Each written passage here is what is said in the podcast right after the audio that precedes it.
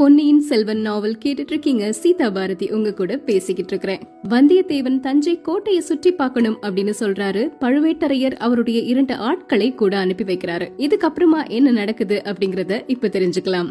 அத்தியாயம் முப்பத்தி மூன்று, மரத்தில் ஒரு மங்கை. வந்தியத்தேவன் தஞ்சை கோட்டைய சுற்றி பாக்குறதுக்காக போறாரு. சின்ன பழுவேட்டரையருடைய ஆட்கள் ரெண்டு பேர் கூட வர்றாங்க. இவர் தப்பிச்சு போயிடக்கூடாது அப்படிங்கறதுக்காகத்தான் சின்ன பழுவேட்டரையர் அந்த ரெண்டு பேரையும் கூட அனுப்பியிருக்கிறாரு அப்படிங்கறது வந்தியத்தேவனுக்கு நல்லாவே புரியுது. ஆனாலும் இன்னைக்கு ராத்திரிக்குள்ள தஞ்சை கோட்டையை விட்டு தப்பிச்சு போயே ஆகணும். ஒருவேளை பெரிய பழுவேட்டரையர் வந்துட்டாரு அப்படின்னா நிலைமை ரொம்ப விபரீதமா முடிஞ்சிடும். உயிர் பிழைக்கிறதே கடினமா போயிடும். அதனால எப்படிடா தப்பிக்கலாம் அப்படிங்கறதுதான் வந்தியத்தேவனுடைய மூளை முழுக்க இப்ப நிறைஞ்சிருக்குது. முதல்ல கூட வரக்கூடிய இந்த ரெண்டு காவலர்கள் கிட்ட இருந்து தப்பிக்கணும். அப்புறம் கோட்டையை விட்டு வெளியே போகணும். இந்த ரெண்டு பேர்கிட்ட இருந்து தப்பிக்கிறது பெரிய காரியம் கிடையாது. அப்படியே ஒரே அடி ரெண்டு பேரையும் அடிச்சு போட்டுட்டு போயிடலாம். ஆனாலும் கோட்டையை விட்டு வெளியே போறதுங்கிறது கொஞ்சம் கடினம் இல்ல, ரொம்பவே கடினமான காரியம். ஏன்னா பழுவேட்டரையர்கள் தஞ்சை கோட்டைய எவ்வளவு பலமா கட்டியிருக்காங்க அப்படிங்கறது ஊரறிந்த செய்தி. அந்த கோட்டைக்குள்ள காற்று கூட புக முடியாது அப்படின்னு மக்கள் எல்லாருமே பேசிப்பாங்களாம். அப்படிப்பட்ட ஒரு கோட்டையை விட்டு எப்படி தப்பிச்சு போறது? இவங்க ரெண்டு பேரையும் இப்போ அடிச்சோம் அப்படின்னா அவங்க சத்தம் போடுவாங்க, சின்ன பழுவேட்டரையருக்கு செய்தி போகும், உடனே பாதாள சிறையில அடைச்சிருவாங்க. அதுக்கப்புறம் உயிர் பிழைக்கிறதே கஷ்டமா போயிடும். இவங்க கிட்ட நல்லபடியா பேசி ஏதாவது ஒரு தந்திர மந்திரம் செஞ்சு தப்பிக்கணும். அதுக்கப்புறம் கோட்டையை விட்டு தப்பிக்கிறத பத்தி யோசிக்கணும். எவ்வளவு பெரிய பலமான கோட்டையா இருந்தாலுமே சுரங்கப்பாதை அப்படிங்கறது ஒண்ணு இருக்கும். அந்த ரகசிய சுரங்கப்பாதை எங்க இருக்கு அப்படிங்கறத எனக்கு யார் சொல்லி தருவாங்க? யாராவது தெரிஞ்சாலும் அவங்க உதவணும் அப்படின்னு நினைக்கணுமே. அப்படி பார்த்தா இந்த கோட்டைக்குள்ள எனக்கு உதவி செய்யறது பழுவூர் இளையராணி நந்தினியா மட்டும்தான் இருக்கும். அவங்களும் உதவுவாங்களா அப்படிங்கறது தெரியாது. ஆழ்வார்க்கடியானுடைய பெயரை சொன்னா ஒருவேளை உதவலாம். அத முயற்சி செஞ்சு பாக்கணும் அப்படின்னா முதல்ல பழுவேட்டரையருடைய அரண்மனை எங்க இருக்கு அப்படிங்கறத கண்டுபிடிக்கணும்.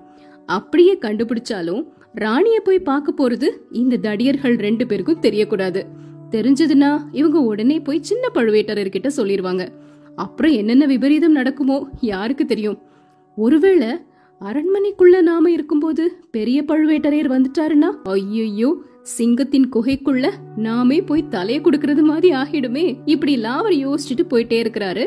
அப்படி போகும்போதே பக்கத்துல இருக்கக்கூடிய அந்த ரெண்டு காவலர்கள் கிட்டயும் இது என்ன, அது என்ன, இது யாருடைய அரண்மனை, அது என்ன கட்டடம் அப்படின்னு கேட்டே வர்றாரு. திடீர்னு இது பெரிய பழுவேட்டரையர் அரண்மனை இல்லனா பழுவூர் இளையராணி அரண்மனை அப்படின்னு ஒரு பதில் வருதா அப்படின்னு கவனிச்சுக்கிட்டே போறாரு. ஆனா அந்த மாதிரி அவங்க ரெண்டு பேருமே சொல்ற மாதிரி தெரியல. என்ன பண்ணலாம் அப்படின்னு அவருடைய மூளை வந்து நிறைய சிந்தனைகளை செஞ்சுக்கிட்டே இருக்குது. தஞ்சை கோட்டை ரொம்ப பெரிய பெரிய வீதிகளா விசாலமா இருந்தாலும் கூட அங்க நிறைய சந்து பொந்துகள் இருந்தது. மரம் அடர்ந்த தோட்டங்களும் நிறைய இருந்தது. அந்த சந்து பொந்துகள் வழியா போய் தோட்டங்களுக்குள்ள மறைஞ்சுக்கிறது அப்படிங்கறது ரொம்ப எளிதான காரியம்தான். ரெண்டு மூணு நாள் கூட அங்க தலைமறைவா அப்படியே இருந்துக்க முடியும். ஆனா ஒருவேளை சின்ன பழுவேட்டரையருக்கு செய்தி தெரிஞ்சு அவருடைய ஆட்கள் எல்லாரையும் தேடுறதுக்காக அனுப்பி விட்டுட்டாரு அப்படின்னா அங்க ஒளிஞ்சிருக்கிறதும் இயலாத காரியம். என்ன பண்ணலாம் அப்படின்னு நினைச்சுக்கிட்டு இருக்கும் போது அந்த தெருவின் வழியாக நிறைய மக்கள் கூட்டம் வர்ற மாதிரி இருக்கு. ஆஹா, இது என்னடா, நமக்காகவே கடவுள் ஒரு வழியை உருவாக்குன மாதிரிலாம் இருக்கு அப்படின்னு யோசிக்கிறாரு. அந்த கூட்டமா வரக்கூடிய மக்கள் யாரு அப்படின்னா வேலைக்கார படையினர். இதுக்கு முன்னாடியே பார்த்தோம் இல்லையா, ஆயிரம் பேர் திரண்டு வருவாங்க, நிறைய கோஷங்கள் எல்லாம் எழுப்பிட்டு வருவாங்க அப்படின்னு. அவங்க மன்னரை தரிசித்து விட்டு வழக்கம் போல கோஷங்களை எல்லாம் எழுப்பிட்டு போயிட்டு இருக்கிறாங்க. உடனே வந்தியத்தேவன் பக்கத்துல இருந்த காவலர்கள் கிட்ட போய், எனக்கு வேலைக்கார படையினரை பக்கத்துல நின்னு பாக்கணும் அப்படின்னு ரொம்ப ஆசையா இருக்குது, நான் உங்களை கொஞ்சம் பாத்துட்டு வரட்டுமா அப்படின்னு கேக்குறாரு. உடனே அவங்களும் சரி போய் பாத்துட்டு வா அப்படின்னு சொல்றாங்க. இவன் இங்க இருந்து எங்க போயிட போறான் அப்படிங்கிற ஒரு நம்பிக்கை அவங்களுக்குள்ள இருந்துச்சு. கூட்டம் போக போக ஒரே இடத்துல நிக்காம அப்படியே மேலையும் கீழையும் முன்னையும் பின்னையும் நகர்ந்து நகர்ந்து போயிட்டே இருக்கிறான்னு வந்தியத்தேவன். வேளக்கார படை வீரர்களை விட அதிக உற்சாகத்தோட கோஷங்களையும் போட்டுட்டு இருக்கிறாரு. அந்த வீரர்கள்ல இருந்த சிலர் உத்து பாத்துட்டு, இவன் யாரு பைத்தியக்காரன், ரொம்ப மதுபானம் குடிச்சிருக்கிறான் போல அப்படின்னு பேசிக்கிட்டே வந்துட்டு இருக்காங்க. ஆனா யாருமே அவரை தடுக்கவோ அப்புறப்படுத்தவோ முயலவில்லை. அதனால அந்த கூட்டத்தோட கூட்டமா சேர்ந்து வந்தியத்தேவனும் போயிட்டு இருக்கிறாரு. அந்த சமயத்துல வீதியின் எதிர்ப்புறமா தயிர் கூடையோட ஒரு பெண் வந்துட்டு இருக்காங்க. வேலைக்கார படையில இருந்த ஒரு வீரர் அந்த தயிர் கூடையோட வந்த பெண் கிட்ட வம்பிழுக்க ஆரம்பிக்கிறாரு. நம்ம முன்னாடியே பார்த்தோம் இல்லையா, வேலைக்கார வீரர்கள், கடையில இருக்கிறவங்க, மக்கள் எல்லார்கிட்டையும் போய் நிறைய வம்புத்தனங்கள் எல்லாம் பண்ணுவாங்க அப்படின்னு. அதே மாதிரி, அம்மா தாகமா இருக்கு, கொஞ்சம் தயிர் தர்றியா அப்படின்னு ஒரு வீரர் கேக்குறாரு. தயிர்லாம் இல்ல, கன்னத்துல ரெண்டு அரை வேணா தரேன் அப்படின்னு துடுக்கோட பதில் சொல்றாங்க. அதை கேட்ட ஒரு வீரன், ஓஹோ அதைத்தான் கொடுத்து விட்டு போ அப்படின்னு அவகிட்ட நெருங்கி போறாரு. தயிர்கார பெண் பயந்து ஓடுறாங்க. அந்த வீரன் அவளை தொடர்ந்து ஓடிட்டே இருக்கிறாரு. இன்னும் ரெண்டு பேரும் சேர்ந்து ஓடுறாங்க. ஓடுறவங்க எல்லாருமே சத்தம் போட்டுட்டே கூச்சல் போட்டுட்டே ஓடுறாங்க. அதனால என்ன விஷயம் அப்படிங்கறது யாருக்கும் தெரியல. ஏதோ தமாஷ் நடக்குது போல அப்படின்னு நினைச்சுக்கிட்டு இருந்தாங்க. இது எல்லாத்தையும் வந்தியத்தேவன் பாத்துட்டே இருந்தாரு. அந்த சமயத்துல அவர் மனசுக்குள்ள ஒரு தீர்மானம் வந்துருச்சு. தீர்மானம் எடுக்கிறதும் தீர்மானத்தை நிறைவேற்றுறதும் வந்தியத்தேவனுக்கு ஒன்றுதான் அப்படிங்கறது நமக்கு நல்லாவே தெரியும். தீர்மானித்ததுக்கு அப்புறமா கொஞ்சம் கூட தயங்கவே மாட்டாரு. ஓடு ஓடு, பிடி பிடி அப்படின்னு சொல்லிட்டே அந்த தயிர்கார பெண்ணை துரத்திட்டு வந்தியத்தேவனும் ஓடினாரு. அந்த பெண் கொஞ்ச தூரம் ஓடி ஒரு குறுகிய சந்துல அப்படியே திரும்பி போயிட்டாங்க. பின்னாடி ஓடிக்கிட்டு இருந்தவங்க அந்த பெண் அங்க இல்ல அப்படின்னு சொல்லிட்டு அவங்க வந்த இடத்துக்கே திரும்பி வந்துட்டாங்க. வந்தியத்தேவன் மட்டும் திரும்பவே இல்ல. அந்த பெண் புகுந்து சென்ற சந்து வழியா ஓடிட்டே இருக்கிறாரு. இன்னும் ரெண்டு மூணு சந்துகள் புகுந்து ஓடினதுக்கு அப்புறமா ஓட்டத்தை நிறுத்திட்டு நடக்க ஆரம்பிக்கிறாரு. இப்போ நல்ல இருள் சூழ ஆரம்பிச்சிருச்சு. ரெண்டு பக்கமும் பார்க்கும்போது பெரிய மதில் சுவர் இருந்தது. சில இடங்கள்ல செடி கொடிகள்லாம் படர்ந்து பெரிய வேலியா இருந்தது. வந்தியத்தேவன் எங்கேயுமே நிக்கவே இல்ல, நடந்து போயிட்டே இருக்கிறாரு. திசைய பற்றி கவலைப்படவே இல்ல. பெரிய வீதிகள்ல போகாம சந்து பொந்து வழியா புகுந்து போனா எப்படினாலும் கோட்டையினுடைய வெளி சுவரை அடைந்தே தீரணும். கோட்டையினுடைய சுவரை அடைந்ததுக்கு அப்புறமா என்ன பண்றதுன்னு தீர்மானிச்சுக்கலாம். ஏதாவது யுக்தி கண்டுபிடிக்கணும் அப்படின்னா ராத்திரி முழுக்க நமக்கு நேரம் இருக்குதே அப்படின்னு அப்படியே போயிட்டே இருக்கிறாரு. கொஞ்ச நேரத்துல நல்லா இருட்டிருச்சு. அவர் போயிட்டு இருந்த அந்த பாதை ஒரு மதில் சுவர்ல வந்து முடிஞ்சது. இருட்டா இருந்ததுனால அந்த மதில் சுவர்ல லேசா மோதிட்டாரு வந்தியத்தேவன். அதனால அது சுவர் அப்படிங்கறது நல்லா தெரிஞ்சது. என்ன சுவர், எவ்வளவு உயரமான சுவர், எதுவுமே தெரியல. கண்டிப்பா இது கோட்டை மதில் சுவரா தான் இருக்கும். அப்படின்னா இங்கே உட்கார்ந்து இருக்கிறது தான் சரி. கொஞ்ச நேரத்துல சந்திரன் உதயமாகும். அப்புறம் நல்ல வெளிச்சம் வந்துரும். அது வரைக்கும் ஒளிஞ்சிருக்கிறதுக்கு இதை காட்டிலும் நல்ல இடம் எதுவுமே இல்லை. இப்போ சின்ன பழுவேட்டரையருடைய ஆட்கள் திரும்பி போய் சொல்லியிருப்பாங்க, நான் தப்பிச்சிட்டேன் அப்படின்னு. கோட்டை தளபதி அவருடைய ஆட்களை நாலாபுரமும் ஏவி விட்டிருப்பாரு.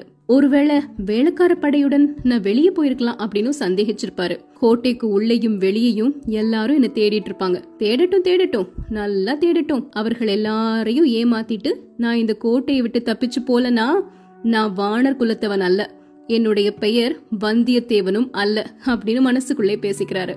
நல்ல தோப்புக்குள்ள போய் ஒழிஞ்சுக்கிட்டா யாரால கண்டுபிடிக்க முடியும் அப்படின்னு யோசிச்சுட்டு இருக்கும் போது அவர் அந்த சுவர் மீது சாய்ந்து உட்கார்ந்து இருக்கிறாரு.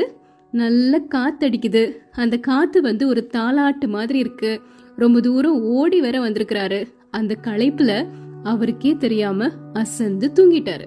தூக்கம் நீங்கி கண் விழிச்சு பார்க்கும்போது அடர்ந்த மர கிளைகளின் வழியாக நிலா வெளிச்சம் வந்து சுற்றுப்புற காட்சிகளை அரை குறையாக அவருடைய கண்களுக்கு காட்டியது.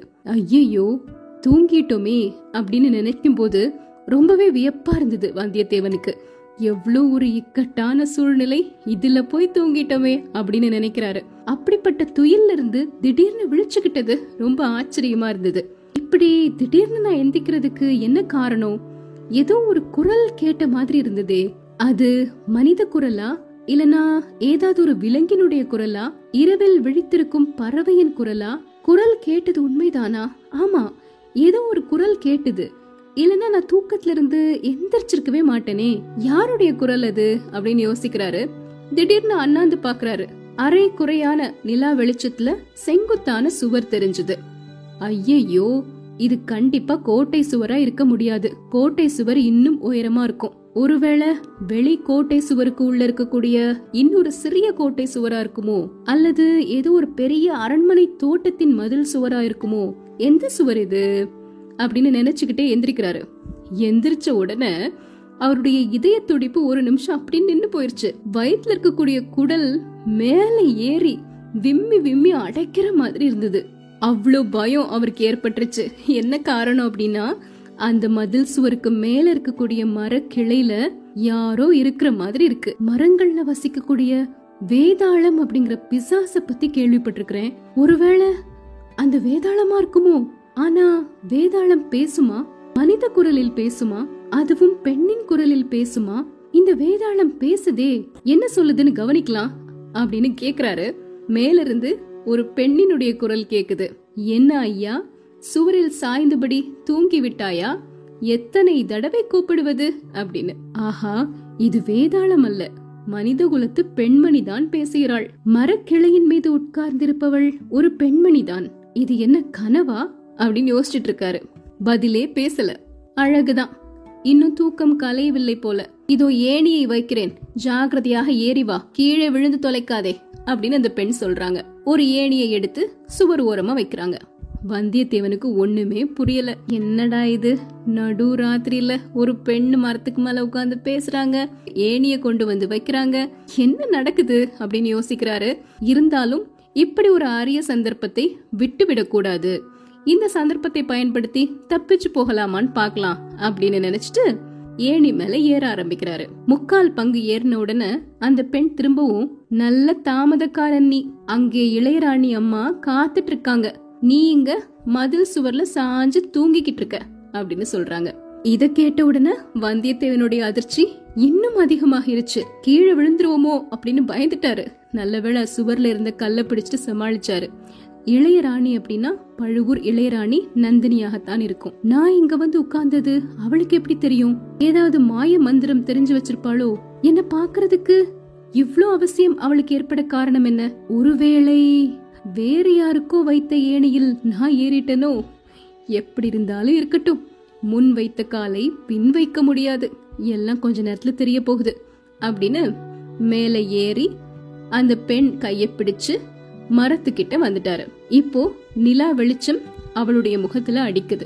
ஆச்சரியப்படக்கூடிய சக்தி எல்லாத்தையும் வந்தியத்தேவன் இழந்துட்டாரு அப்படின்னு தான் சொல்லணும். அந்த பெண்ணினுடைய முகத்தை பார்க்கும்போது எப்படி இருக்கு அப்படின்னா, தயிர் வித்துட்டே தப்பிச்சு ஓடி போனா இல்லையா, அந்த பெண் மாதிரி இருந்துச்சு.